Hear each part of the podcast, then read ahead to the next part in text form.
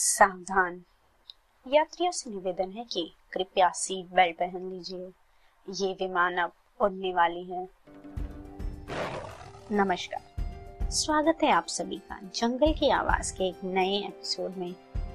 यह podcast project संवाद द्वारा नेचुरलिस्ट फाउंडेशन की एक इनिशिएटिव है, जहाँ हम नौ अलग अलग भाषा में करीब ला रहे हैं आपके वैज्ञानिक खोज, पर्यावरण नीति और बहुत सारी चीज़ें।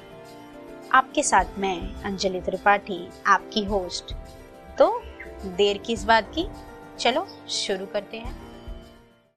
तो आज हम जा रहे हैं लक्षद्वीप। शायद हम सबके विश लिस्ट में एक बार लक्षद्वीप जाने का ख्वाब तो रहा ही है। तो पहले हम आज लक्षद्वीप के इकोलॉजी और क्लाइमेटिक कंडीशन के बारे में बात करेंगे और फिर आएँगे मेन मुद्दे पर। तो शुरू करते हुए लक्षद्वीप। 36 आइलैंड का समूह है, जहाँ पे 10 ऐसे आइलैंड हैं जहाँ लोग रहते हैं। 12 एटॉल, तीन रीफ, पाँच सबमर्ज्ड बैंक। ये मिला के बनता है हमारा लक्षद्वीप, जो कि यूनियन टेरिटरी है। अलग अलग छोटे छोटे आइलैंड जैसे कि अंध्रोड बित्रा, मिनिकॉय, सुनेली, करवती। करवती यहाँ का कैपिटल है। लक्षद्वीप को प्रोटेक्ट करता है एटोल्स। एटोल्स कोरल रीफ के मदद से उसे एकदम जकड़ कर रखता है, ताकि तूफ़ान, लहरें, आंधी, ये सारी चीज़ों से वहाँ के लोग, वहाँ के जानवर सब बचे रहे। एटोल्स डिपेंडेंट है कोरल रीफ से। कोरल रीफ बना है कैल्शियम कार्बोनेट से, जो कि अगर हम ज़्यादा वहाँ पे छेड़छाड़ी कर रहे हैं तो उसको डिग्रेड होने के चांसेस बढ़ जाते हैं। और इंडिया में कोरल रीफ जो लक्षद्वीप में पाए जाते हैं, वो एक हेरिटेज के रूप में माना जाता है। फिर आगे बढ़ते हुए एक क्लाइमेटिक चेंज क्या हो रहा है वहाँ पर और वो कैसे ये एटॉल्स कोरल रीफ पे असर कर रहे हैं? जो रिपेयरिंग होता है एटॉल्स अपने आप को खुद रिपेयर करता है कोरल रीफ के मदद से, अपने आप सेल्फ रिपेयरिंग चलती रहती है बट वो जो रिपेयरिंग है, वो बहुत ही ज़्यादा कम हो चुकी है।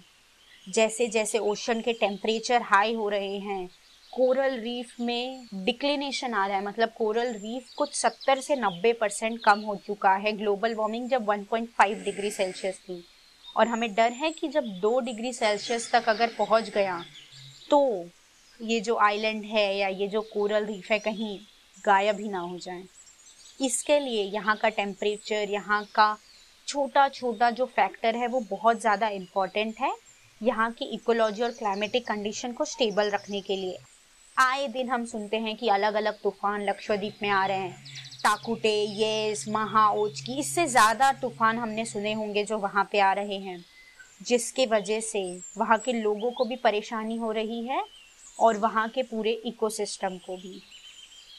अब आप सोच रहे होंगे कि ये बातें हम क्यों कर रहे हैं और ये कहाँ से आ रहा है?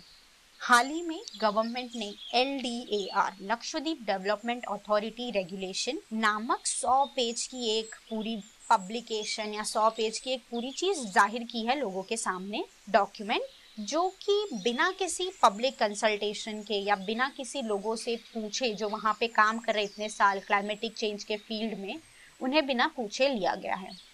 इस रेगुलेशन के तहत यहाँ मेंशन किया गया कि डेवलपमेंट अलग अलग प्रकार की होती है बट डेवलपमेंट में जैसे माइनिंग नेशनल हाईवे बनाना, ऐसी सारी चीज़ें आएँगी।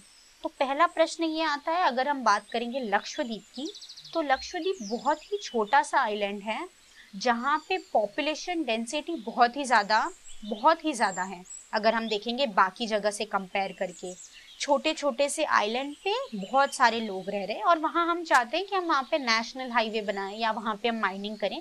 तो ये बहुत बड़ा क्वेश्चन मार्क है कि वो कैसे पॉसिबल है।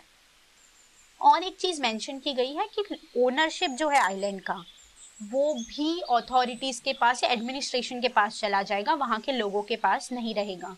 तो अगर वहाँ पे लोगों को फिशरीज करना है या बाकी कोई एक्टिविटीज़ परफॉर्म करनी है अपने लाइवलीहुड के लिए, उसके लिए भी उन्हें परमिशन लेना पड़ेगा। ये हमारे कॉन्स्टिट्यूशनल राइट के खिलाफ है पर ये मेंशन किया गया है एल डी ए आर में। ऐसा लग रहा है जो लक्षद्वीप है, उसे मालदीव जैसा बनाने की कोशिश चल रही है। पर ये कितने लेवल तक पॉसिबल है, ये देखना भी उतना ही ज़्यादा इम्पोर्टेंट रखता है। कुछ साल पहले दमन एंड दीव में भी ऐसा कुछ प्लान ज़ाहिर किया गया था। बट अगर हम कंपेयर करेंगे लक्षद्वीप को दमन एंड दीव से तो जो कल्चरल और इकोलॉजिकल कंडीशन है, वो बहुत ही ज़्यादा अलग है। 2014 में जस्टिस आर वी रविंद्रन ने रिसोर्ट के खिलाफ या एक रिसोर्ट के साथ एक बिल पास किया था या एक नोटिस पास किया था कि अगर हम डेवलपमेंट कर रहे हैं तो वो बहुत स्लो एंड स्टडी होना चाहिए। एक घोड़े के रेस की जैसा नहीं कि आज डेवलपमेंट करना है तो बस कर देना है। उसे बहुत धीरे धीरे स्टेप लेने, क्योंकि लक्षद्वीप का जो इकोसिस्टम है वो बहुत ही ज़्यादा फ्रेजाइल है। पर एल में ये सारी चीज़ों की उल्लेख ही नहीं है। ये ड्राफ्ट ऐसे बनाया गया है कि शायद ये सारी चीज़ें कभी हुई नहीं है। I I M P integrated island management plan जो पास किया गया था, जिसमें ये सारी चीज़ें अच्छे से मेंशन है कि हमें क्या क्या चीज़ें ध्यान रखकर डेवलपमेंट करना है लक्षद्वीप का। पर ये ड्राफ्ट में उसके बारे में बिल्कुल ही उल्लेख नहीं है और ऐसे आगे बढ़ चुके हैं हम उसके आगे। एक और महत्वपूर्ण बात यह है कि वहाँ की जो द्वीप भाषा है, उसमें ये ड्राफ्ट अवेलेबल नहीं है। तो ज़्यादातर लोगों को उसके बारे में पता चलने में ही बहुत ज़्यादा समय चला गया। पहली बार इंडिपेंडेंस के बाद यूनियन टेरिटरी में प्रोटेस्ट किया गया है। तो इससे हम ये समझ सकते हैं कि वहाँ के लोग भी इसके खिलाफ है। उन्हें भी ये डेवलपमेंट नहीं चाहिए, जहाँ पे उनके ही लैंड से उनका ओनरशिप चला जा रहा है। इसके ऊपर हमारे गवर्नमेंट को काम करना चाहिए। इसी को देखते हुए कुछ 58 लॉयर्स और रिसर्चर्स ने एक पूरा लेटर भेजा है प्रेसिडेंट को, क्योंकि at the end Lakshadweep union territory का जो मैनेजमेंट का प्लान होता है, वो प्रेसिडेंट ही पास करता है।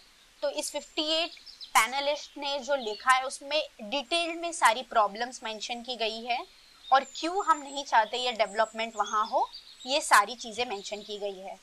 तो बस हम यही उम्मीद कर रहे हैं कि जल्द ही उसका रिस्पॉन्ड कुछ पॉजिटिव तरीके से आए। तब तक के लिए धन्यवाद। आशा है कि आपको हमारा ये पॉडकास्ट पसंद आया होगा। आपका रिव्यू हमारे लिए बहुत ही ज़्यादा महत्वपूर्ण है। अगले एपिसोड में अगर आपको कुछ सुनना है तो उसके लिए आप हमें सजेशन भी दे सकते हैं। हमारी यंग टीम को सपोर्ट करने के लिए आप naturalist dot O R G पे जाके हमें मदद कर सकते हैं। और लाइक शेयर और सब्सक्राइब करना ना भूलिए। यह पॉडकास्ट अलग अलग प्लेटफॉर्म्स पे भी अवेलेबल है। तो मिलते हैं अगले पॉडकास्ट में। तब तक के लिए ख्याल रखें। अलविदा।